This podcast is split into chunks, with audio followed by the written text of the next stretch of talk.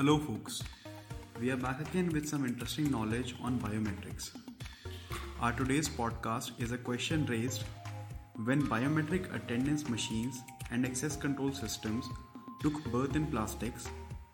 Can there be any other option to offer them more firmness? Or if biometrics can be metal strong? The world is now well versed with the thought on how a biometric attendance machine would look like.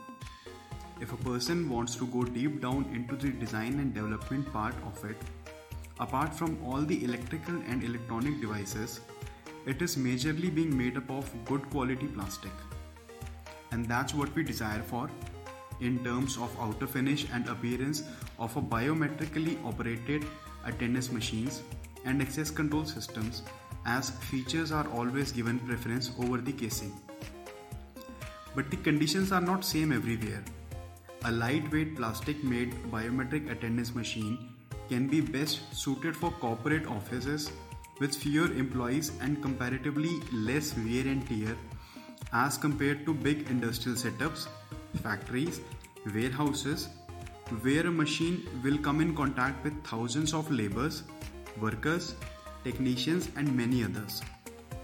It would be difficult for a plastic to bear such amount of load.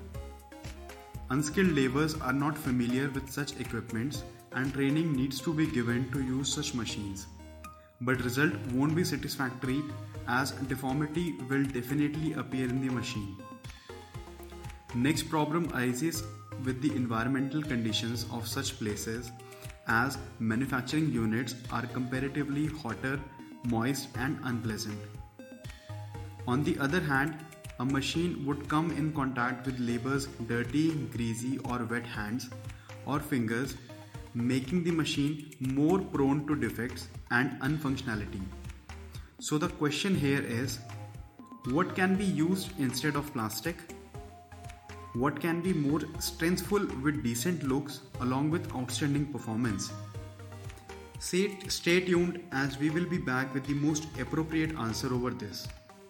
For further information and queries, you can visit our website at www.starlinkindia.com. Thank you.